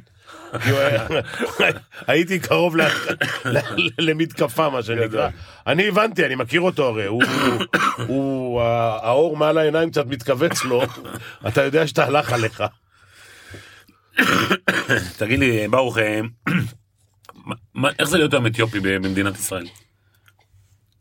היום אני לא רואה, כאילו, יש כאלה שחווים את זה בצורה אחרת בכל מיני מקומות, אני... באת לדיסקוטק, באת. למסעדה, באת ל... תשמע, אה, לא. היו לך הרבה קטעים כאלה, גם אתה. היה לי איזה פעם אחת שבימים שהייתי רווק ככה ומבלה, אני לא מתבייש, יצאתי יום אחד ואני מגיע לאיזה מועדון בתל אביב וכמובן את אחד הבעלים אני מכיר ואמרתי לו תרשום אותי באורדגו פלוס אה, ארבע חברים שלי. אני מגיע לכניסה אני מגיע לאותה בחורה שהיא סלקטורית. סלקטורית שעומדת לך ככה עם המחברת זה היה כן. ככה בחודש דצמבר כזה ינואר קר. אני אומר לה היי מה נשמע ערב טוב אה, אני רשום אה, ברוך דגו פלוס ארבע את יכולה להכניס אותי? היא מסתכלת עליי עם המחברת ככה את כמו איזה מפקדת אה, איזה מסתובבת מפנה את הגב אליי והולכת צד שני עכשיו זה היה מין מרובע כזה שיש אנשים מסביב היא באמצע עם שוי איזה שני שומרים ולא מכניסה לא, לא מתייחסת בכלל. אתה יודע אתה אומר לעצמך כאילו אני זה לא נפל לי האסימון בקטע שאני רואה שאנשים ממשיכים להיכנס ואותי לא מתייחסת בכלל ואני אומר לה היי הלו אני רשום תסתכלי רק במחברת היא מחזיקה את אותו קלסר שהיא מדביקה ככה לגוף שלה ולא שום דבר כלום. סלקטורית סלקטורית. שמע, אני, עלה לי, פתאום נפל לי המסך, ואני מתחיל לקבל את העצבים, ומתי עוד יותר התעצבנתי? שיש את החבר'ה האלה, אתה מכיר אותם, הישראלים האלה, חוצפנים, שנכנסים, אומרים, בואנה, זה ברוך דגו, את לא מכניסה אותו? כאילו, כל השאר זה עם אותי, והיא לא מתייחסת. וחברים שלי עומדים בצד, הם אומרים לי, ברוך, בוא נלך, עזוב, כי הם ראו שזה הולך להיות בלאגן. ו... ולא נכנסת בסוף? פשוט אה, סתמתי את הפה. כנראה הבעלים ראה אותי במצלמה, אה. יש מצלמות בכניסה. הוא יצא מאחורה, אומר לי ברוך בוא, משך אותי מבפנים. יצאתי מבפנים, החוצה, התחלתי לריב איתה. מול כל העולם. קללות וצעקות, אני כאילו, לא נעים לעשות את זה, אבל אמרתי לה, בגלל מה לא רציתי להכניס אותי? מה, בגלל הצבע שלי? ככה אמרתי לה. בגלל הצבע שלי? למה לא הכנסת אותי? לקחתי לה את. הקלסר. אמרתי לה, הנה, אני רשום פה באור דגו פלוס ארבע, למה את לא מכניסה אותי? תני לי איזה סיבה, התחלתי לצאת עליה. הבעלים מחזיק אותי ככה בבטן וזה, מכניס לי, ברוך, בוא כנס, עזוב אותך, הכל בסדר, אני אטפל בזה. לא מעניין אותי, אמרתי לו, אל תגיד לי אה, בוא כנס ולא לא תכנס. מה, אני עומד פה במשך 40 דקות, היא לא מכניסה אותי בגלל מה? בגלל שאני בלונדיני? והתחלתי צעקות שם, הכניס אותי והרגיע אותי, תגיד, ואתה... היית- היית ב- זה החוויה הראשונה והיחידה שלי הי- באמת היית בקטע... בהפגנה של האתיופים? הייתי איזה פעם אחת. מה אתה מרגיש עם זה? אתה, אתה מרגיש. אתה מרגיש קיפוח? תראה, אתה יודע, עזוב אתה עכשיו. אני לא בצורה, זאת אומרת, מה זה קיפוח? אני אמנם לא יכול להגיד לך שהרגשתי קיפוח בצורה קיצונית, למרות שחוויתי את כל מה שסיפרתי לכם עכשיו. אבל יש הרבה כמוני שהם אה, לא נראים ו- ולא רואים אותם וחווים את זה, אם זה בקבלת, אה, ללכת לקבל עבודה מסוימת, אה, כשהם, יש להם את, ה, את השנות לימודים או התואר או כל דבר אחר וקשה להם יותר להתקבל. ויש את הקושי לכל אחד ואחד יש לו את הקושי רוצה להגיד וכנראה הם היו צריכים לעשות את הרעש הזה כדי באמת שיתחילו להתעורר כי אתה עד שלא רוצה עושים את להגיד זה לא שבן מתעוררים. אדם, סתם אני אומר, פרופסור, לא יתקבל לעבודה בגלל שיש אה, דוקטור אה, בצבע יש אחר? ש- מסוימים שכן לא עושים את מה זה. אתה אומר? ככה אני חושב. יש אנשים איכותיים ב... יש לי חברים שהם היו יושבים בסתם אני אקח אותם לרחוב מסוים אני אשיב אותם. ב-12 אחת בלילה אתה תראה כמה דקות אחרי זה מגיעים לשם שוטרים מתחילים לתשאל אותם. הבנתי. זה היה את זה אין מה לעשות אתה לא יכול להגיד שלא כי גם אה, היו זה הרבה פעמים בטלוויזיה לצערי אבל היום זאת אומרת אנחנו הישראלים ממוצא אתיופי לשמחתי הם התחילו לקבל את המנטליות הישראלית לא לפחד לא להתבייש להגיד מה שיש להם כמובן הכל בצורה טובה חכמה תמיד אני אומר צריך לעשות את הדברים האלה בשיקול דעת ולא בצורה אגרסיבית ולא זה אבל להגיד ולעשות דברים לפעמים גם צריך לעשות בדיוק ההפגנה הזו שדיברת עליה הם צריך כנראה הגיעו למצב צריך לעשות משהו קיצוני כדי באמת שהמדינה תתחיל להתעורר ותראה אותם כשווים בין שווים. אבל למה אתה, אחר. אתה, בגלל שאתה בן אדם כן מוכר, למה לא ניסית להיות אחד מהמנהיגים של אותה מחאה וכל הדברים האלו? אולי אני לא כזה אולי אני לא אחד שיודע שאוהב לסחוב אה, מאחוריו את הדברים האלה. אבל אני- בכל הקהילה אין מישהו אחד. יש דווקא יש הרבה דווקא אני מכיר אה, היה חבר כנסת, אגב, אלי מישהו- דסה, אלי דסה הוא כן מעורב. אלי דסה אחד שאומר את הדברים שלו, הוא לא... אני אומר לא שאחד... יש הרבה היום הישראלים שלנו במיוחד בן אדם, עם, לא בן אדם מפורסם יותר, ש, שיכולים לשמוע את המילה שלו, זה הרבה יותר חשוב מאשר מישהו שהוא מהקהילה אמנם, אבל הוא פוליטיקאי. הוא לא פוליטיקאי. מילה לא. שלו יכולה לעזור יותר מאשר עשרה נכון, מסכים פוליטיקאים. איתך. כי הוא גם יותר, הוא- הוא לא פוליטיקאי, הוא גם נשמע הרבה יותר אמין. יכול להיות אתה צודק. כן, קח את זה לתשומת תגיד, יש לך- ילדים? יש לי שלושה. שלושה, כן. ברוך השם. אז- היה בת שבע אוטוטו, לירוי בן חמש וחצי ואיתי צ'וק, כן. הם גרים באשדוד עדיין? לא, אני גר בראשון. בראשון. אתם חווים אה, אה, איזושהי גזענות כזו או אחרת? אני פחות, היום כבר... הילדים, הילדים. הילדים כמעט ולא. לא. האמת, מי ש... אני צריך להראות לך את התמונות שלהם. אתה תראה אותם, אתה חושב שאני לידם, זה כאילו אני אבא מאמץ שלהם. בכלל. אשתי חצי באמת. תוניסאית, חצי תימניה, אז אה, אה. הם לא קשורים בכלל, וזה אה, הילדה שלי, באמת ת- שתהיה תבדוק. באמת את המזריע.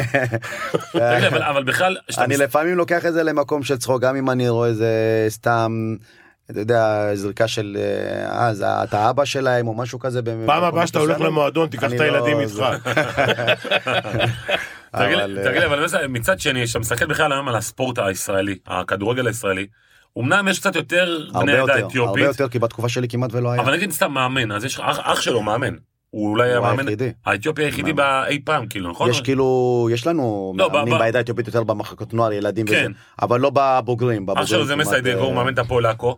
הוא גם אימן את הפועל כפר סבא, הוא אימן אה, אה, כמה קריית כמה שמונה, קבוצות קריית כן. שמונה בליגת העל, אצל איזי שירצקי חברך, עד שהוא פיטר אותו. אה, הוא מפטר את כולם. כן, הוא מפטר את כולם. לא את כולם, נשארו איזה שניים. אבל אז, אז אני אומר, אבל למה, למה, כאילו, יחסית ליכולות שלכם, של, השחקנים מהעדה האתיופית, למה, למה זה לא מתפתח? כאילו, אני ציפיתי שיהיו יותר. אני... אתה יודע, אגב, אני אגיד- לפיני שהוא לא נמצא, אתה בא למחלקות הנוער, אתה רואה את החבר'ה של הבני העדה האתיופית, אתה המון, יודע, המון שחקנים הם כישרונות. אחד על אחד, מהירות, אתלטיות, תקשיב. אבל ברמה המנטלית, איפה תקשיב, שזה קודם נעצר. כל, זה, זה מה שאמרת עכשיו זה חשוב מאוד, אבל הנה אתה רואה, בן אדם מנטלית עמד במבחן. בסדר, הוא אחד ויחיד. עמד בכמה? מבחנים. רגע. בכדורסל, אגב, יש אתיופים? אה, בנבחרות הצעירות? יש, כן, יש? יש איזה שניים, שלושה, כן. ברוך תראה, לך. אני חושב הכל גם ב, ב, אם אנחנו כבר לוקחים נכנסים לתוך הכדורגל והמאמנים כל הדברים האלה. הכל גם מתחיל כאילו מלמטה מה- מההתפתחות אה, גם של הילדים שמאמנים מסוימים זאת אומרת כדי לבוא עם כישרון ולתת לו להתפתח בצורה טובה ולחזק אותו גם מבחינה מנטלית. המאמנים היום גם אני חושב בעיניי מתעסקים בקטע של ניצחון והפסד אני הרבה נכון, פעמים שאני עובר במחלקות. נוער הם כל הזמן עסוקים אני אומר להם למה אתה כל כך חשוב לך לנצח ילדים מה אתה צריך לחוות לתת לחוות עכשיו על ניצחון רגע, רגע, רגע, בוא נריב, בוא נריב. קודם כל. אתה מנהל מקצועי, כן. בוא נריב. בסדר? ילד צריך ללמוד לנצח. לא בגיל אה, בכל גיל, תקשיב מה שאני אומר לך. אוקיי ילד צריך לגדול ווינר. ווינר כן אבל ווינר, ילד- הוא אבל- צריך לדעת אבל אם הוא שצריך יגדל לנצח. רגע. זה אני יודע רגע. לזה אני מסכים איתך אוקיי בוא נעבור טוב, לשלב הבא עברנו לשלב הבא. אוקיי אם הוא מפסיד, שילך הביתה ויבכה, ויצרח לשמיים, כמו שאתה ספגת מה שלא ספגת. מסכים איתך ילמד שבפעם הבאה הוא צריך לשים יותר, מסכים איתך כדי לנצח, למרות שהוא רק חלק מקבוצה. מסכים איתך ואם הוא נמצא במגן ימני והחלוץ הח- החטיא, או שהוא חלוץ והמגן עשה, נתן גול עצמי, אז זה, זה לא תלוי בו. זה- אבל עדיין הוא אוקיי. הפסיד, הוא צריך לספוג את זה. מסכים איתך אוקיי, מפה, אבל- מפה בוא נתקדם. אבל אם אני שם ילד יגיע לקבוצת נוער והוא לא יודע לתת פס הוא לא יודע איך לעמוד איפה לעמוד אפשר גם ולא וגם. יתקדם אפשר אבל גם לא הרבה וגם. מאמנים עובדים על זה אפשר גם שמעון וגם. לא הרבה מאמנים אתה אני- יכול להגיד לי אה, שאתה או כמוך אחרים שיודעים לעשות את הדברים האלה גם ללמד אותו לנצח גם ללמד אותו להפסיד ואיך להתמודד עם זה אבל גם ללמד אותו לעמוד נכון כדי להיות שחקן יותר גדול. לא הרבה מאמנים עושים את זה כי הם עסוקים רק בניצחון והפסד ולא ללמד אותם כדורגל ואז שהם מגיעים לגיל נערים ונוער הם לא יודעים איפה לעמוד. הם גם לא אתה. רואה, אה, אני חושב שהכישרון שהיה בתקופה שלי הוא הרבה יותר כישרון ממה שיש היום בתקופה הזאת. וזה למה? זה הרבה תלוי במאמנים. בעבודה שלהם אולי ב... או ש... או, אתה אומר מה או שאורן- מאמנים מסוימים מעלימים את הכישרונים ומתעסקים בטקטיקה ולא לנצח את המשחק ולא להפסיד את המשחק או כל הדברים אתה האלה. אומר מה שאורן חסון אמר, חסר פה שני דברים. מאמנים. מתקנים ומאמנים. אני יכול להגיד לך משהו פיני, לנו יש מנהל מקצועי, אני בסקציה נס ציונה, שם הוא בא המנהל המקצועי, שהוא, זה שנה ראשונה שלו כמנהל מקצועי, הוא אמר חבר'ה לא מעניין אותי כלום, אני רוצה לעלות ליגה. לא מעניין אותי, אני לא אכפת לי מה יהיה קדימה, מה יהיה אחורה, לא התפתחות של שחקנים. עכשיו, אני אומר לך, אני אומר לך ברמה האישית שלי, אני, אני לא אוהב לדבר על זה, אבל פה בגלל שיש פה שני אנשי מקצוע, הילד שלי הוא, הוא, הוא, הוא, הוא לא גבוה, הוא באורדגו בגובה כאילו לצורך העניין, הוא סופר, הוא לא יהיה באורדגו, אבל הוא סופר כישרוני, אבל אומרים, הוא בגלל שאין לו אגרסיביות, הוא כרגע... עכשיו אני אומר, אתה לימדת אותי, מנהל מקצועי זה שנתיים קדימה, לא מה שקורה עכשיו. עכשיו אם הוא הכי כישרוני בקבוצה, אבל מישהו מעסיק את המנהל המקצועי הזה. בסדר. בדיוק על זה אני מדבר, ש... אה... פיני. מישהו, מישהו, בדיוק על זה אני מדבר. לא מ- בכל מדיניות, את ה- מדיניות לא נכון. קובע מנהל מקצועי. אבל זה הוא ככה. צריך, מה שהמועדון קובע, את המדיניות, צריכים להכתיב לו ולהגיד לו, תקשיב, אתה תעשה 1, 2, 3 ו-4. אבל אנחנו בסקציה נס ציונה, זה לא לא מכבי תל אביב. בהרבה מועדונים הלו, זה סקציה ככה. נס ציונה בימים של בן שמעון וזה, הייתה. פעם אה, זה. גם ינקלה שחר שיחק שם, היינו, הלו, היינו אוכלים אה. בסטקייה שם בפינה. נכון? שיפודי מושון. הייתי נוסע, עם אה, אופניים לסקציה נס ציונה לראות משחקים של מכבי. באמת? מה קרה לך? וואלה. של סקציה נס ציונה, של מכבי תל אביב כדורסל, מכבי תל כדורגל. אביב, כדורגל. בסקציה נס ציונה, הייתי גונב אופניים של השכן ונוסע. וואי, זה ארוך. כן. שעריים, נס ציונה, מה קרה לך? קיצר, אתה מבין, אם אתה היית גונב אופניים, מה היה קורה? לא, אני באתי להורים שלי. אני הייתי גונב פיתות ועגבניות וזה אחרי אימונים שהייתי ילד הייתי. עובר אתה יודע ב- בין המכולות בשכונה הייתי לוקח פה עגבניה פה איזה במבה פה מה, פיתות אתה אני יושב? ואוכל אתה גד- ככה גדלנו אני באתי לאימא שלי, והיא אמרה, ואמרתי לה, תקשיבי, השכן קיבל אופניים לבר מצווה, גם אני רוצה. אז היא אמרה, תגנוב לו אותם בעוד חודש.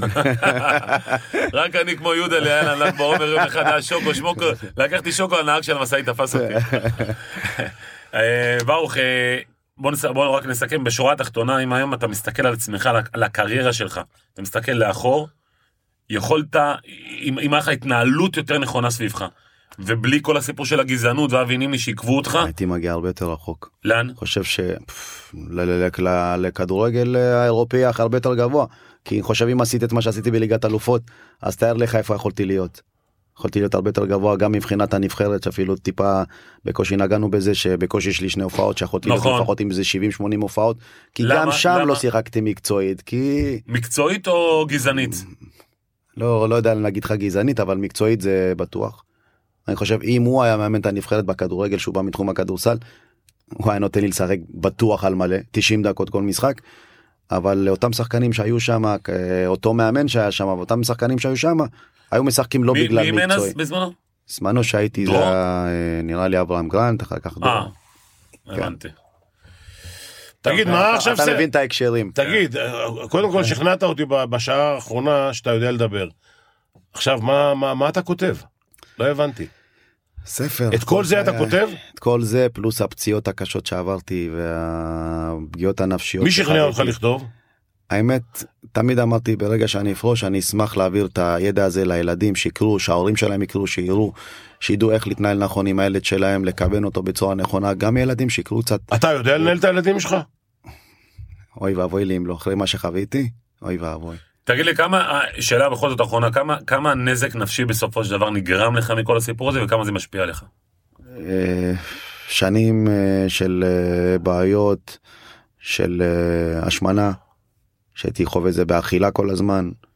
אה, היה תקופה מסוימת בשתיית אלכוהול אפילו. אה, וואלה. שתית? כן, הייתי בשקט אבל הייתי עושה זה בזה בלי שם אבל אחר כך שוטף את הפנים פה יוצא החוצה. בזמן שאתה שיחקת? כן כל פעם בערבים זאת אומרת. מה שכשחקן הייתי שומר על עצמי מבחינת פיתויים והייתי תמיד מתנהל נכון וזה עישנת? בתקופה של לא לא לשם לא לא אף פעם לא משך אותי לא, לא שמים, עישנת סיגריה? הייתי, מבלה, הייתי מבלה הרבה יותר פיני לא הייתי מבלה הייתי כמעט ולא מבלה לא הייתי אחד שאוהב לבלות הייתי מבלה פתאום והייתי יוצא ופתאום שותה פתאום הולך לישון כל פעם שש בבוקר כשיש בזמן אימון בוקר שחקן? בזמן שהייתי שחקן בתקופה של המשבר שלי אה, לא היה לי חיים פשוט הייתי אני אומר לך לא הייתי גם נרדם בלילות הייתי מוצא את עצמי פתאום יושב מ-11 בלילה אז הלכת 7 לגמילה. מאלכוהול כאילו? לא? לא פשוט הפסקתי. אה, פשוט? ברגע שהתחלתי לקחת את עצמי יש לו אופי. ו- מאוד, מה זה? ו- אם אחרי קריירה, מה זה לא קריירה, זה מבחינתי סיפור חיים, פיני, זה בן אדם שחווה גזענות. תשמע, היום, שמישהו חווה גזענות הכי קטנה, זה כותרות וכאלה. הבן אדם הזה חווה כל יום, במשך ש- כמה שנים, גזענות. גזענות מאורגנת, זה יותר מאורגנת, גרוע. בדיוק. פיני, פיני הלך ככה אה, גזענות שמישהו, איזה ילד צורח לך ברחוב, זה זה, זה- אתה אומר ילד טיפש, לא מחונך, אבל גזענות מאורגנת זה מגעיל. וזה מגיע מתוך המועדון שלך. כן, זה מגעיל. שזה הרבה יותר קשה. אז אתה אומר, ואז אז אתה הנסיעה, אומר- ואז הטיסה, ואז הטיסה לאתיופיה עסתה לי כל כך טוב, כאילו, איזשהו שלוות נפש כזה. זה פחדת אבל שאתה הולך הוציא כאילו לאבד את זה איפשהו, כי אתה יודע, להיכנס פתאום להיות סוג של אלכוהול- אלכוהוליסט כזה. תמיד פחדתי, פחדתי גם לאבד את עצמי איפשהו, אבל הנסיעה שטסתי לאתיופיה וסבתא שלי, ושבכיתי שם והסברתי לה ופה, והיא אמרה לי, היא אמרה לי, היא? אמרה לי הדבר הראשון שאתה צריך לעשות, לפני שאני מדבר איתך על הכל, קודם כל לך לאבא, תנשק לו את הברכיים. זה משהו הזוי. אני מדבר איתה על כל מה שאני עובר בכדורגל, היא אומרת לי קודם כל לך לאבא. אחר כך כל הדברים יצטרכו להסתדר. למה לא דיברתם חמש שנים? לא דיברנו בגלל אה, כל המקרה הזה, כאילו דוד שאני תשובה. לא הקשבתי, דוד תשובה, ואני... שול- זה היה כאילו... אבל אז אבא שלך היה צריך לבוא לתפוס. אותך- בגרון אני ולהגיד... מסכים איתך, הלוואי והיה עושה את זה, אני תמיד אומר לעצמי, והיום אני אומר זה, חבל שלא תפסת לי אה, את החולצה, לא יודע, לא באת לבית ומושך אותי בכוח, לא יודע מה, או שהיית מביא, לא יודע מה, אתה היית עושה איזה משהו קיצוני כדי באמת... אה, אתם בקשר? כן, בטח, חזרתי באותו זמן, אחרי זה עם אמא שלי, אמא שלי יחד איתי בוכה שם וזה, חזרנו לבית, באותו, נחתנו בשש בבוקר. שקלת להישאר באתי- באתיופיה? לא, זה לא, רציתי לחזור לבית. נבחרת ש- אתיופיה? היה לי איזה בזמנו איזה הזמנה, אבל לא רציתי, כי רציתי לייצג את ישראל. והיום אני אחרי את האמת, אני מצטער שלא הסכמתי. לייצג את אתיופיה. בטח. למה? כי פה לא קיבלתי את ההזדמנות הזאת. כי פה הכל היה התנהלות לא מקצוענית. לא נתנו לי הזדמנות. בתקופה הכי טובה שלי בשחייה, בעונ- שהייתי שחקן העונה בעונת האליפות. שהייתי, הבקעתי ארבע שערים בליגת אלופות, יכול להיות שאני לא משחק דקה, לא מקבל הזדמנות אחת בנבחרת זאת אומרת, אתה אומר ישראל. שבאתיופיה אז בטח שהייתי שם כוכב.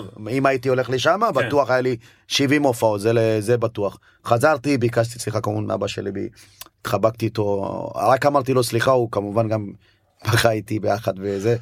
תעצור, אני- תעצור, אני תכף בוכה. לא. בואנה, זה טלנובלה, בואנה, זה טלנובלה, אומר לך אמיתי. תכף אני מתחיל לבכות. כן, זה זה- אומר לך אמיתי, זה אחד הרעיונות זה היה המרגשים. חשוב לי כי אבא שלי באמת אנחנו לא אנחנו לא אבא ואבא ובן כאילו ש, שפתוחים אחד לשני בצורה כמו שאני פתוח עם אמא שלי. והקטע שלא דיברתי איתו חמש שש שנים זה היה וואו. כאילו יותר קשה אני הייתי מוכן לאבד הכל רק כדי לחזור לדבר איתו דרך אגב. ועכשיו אתם בקשר טוב. כן, עכשיו- אה, סב- הוא סבא, מעורה, מעורב ברור, והכל. כן, כן ברוך השם ההורים שלי ואחר כך טסתי אז זה הדבר הכי לקפריסין, חשוב. עם אז שהייתי כן. שם שנתיים התנקיתי מהכל שם קצת היה לי שקט. טיפה התחלתי אז- לחזור אז- לעצמי. אז אני אומר בסופו של דבר להיות ברוך דגו היה קשה.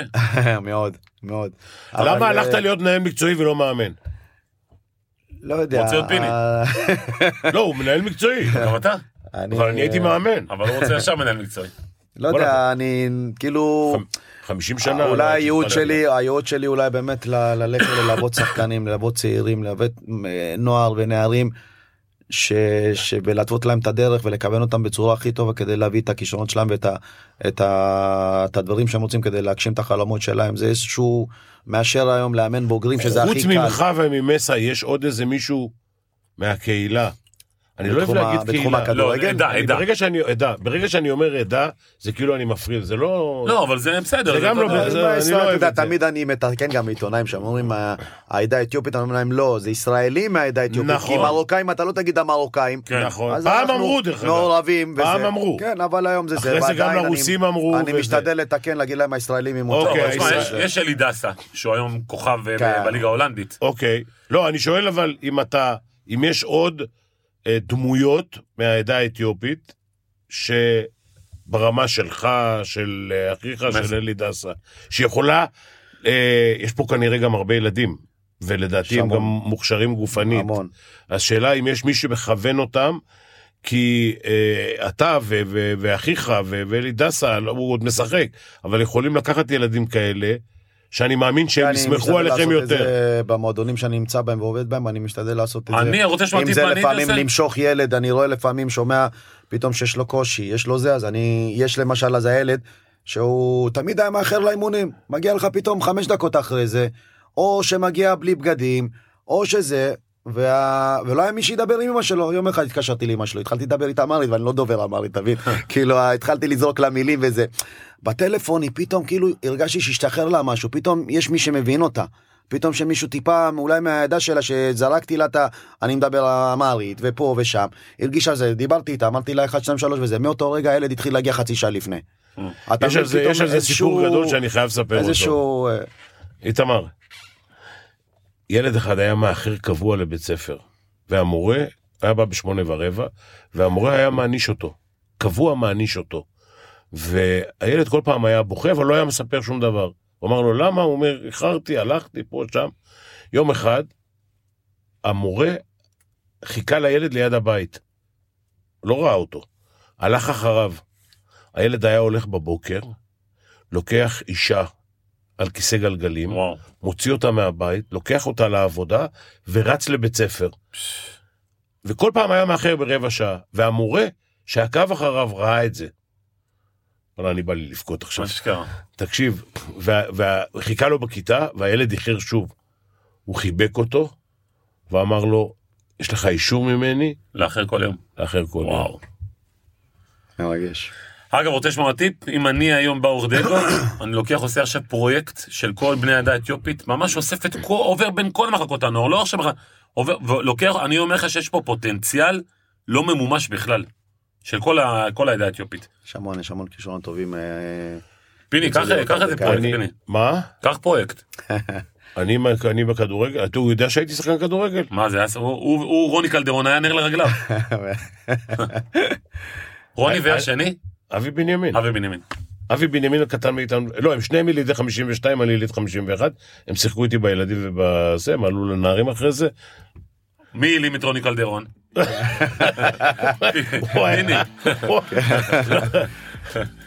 טוב, אה, באור דגו, אה, תשמע, היה רעיון סופר מצמרר לפחות ומרגש מאוד, לא סתם בכית, גם אנחנו בכינו יחד איתך. קנו את הספר. קנו את הספר, אה, תעקבו אחרי זה, אגב יש עכשיו אדסטארס, נכון? סביב כזה שאתם מנסים ככה כן, למכור את זה, נכון.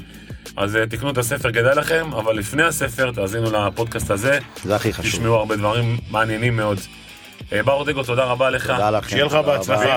תודה. רבה, חביבי. תלמד מה זה להיות בן אדם חזק, לא כמוך, ילד שמנת שגדל רק להצלחות. ילד שמן.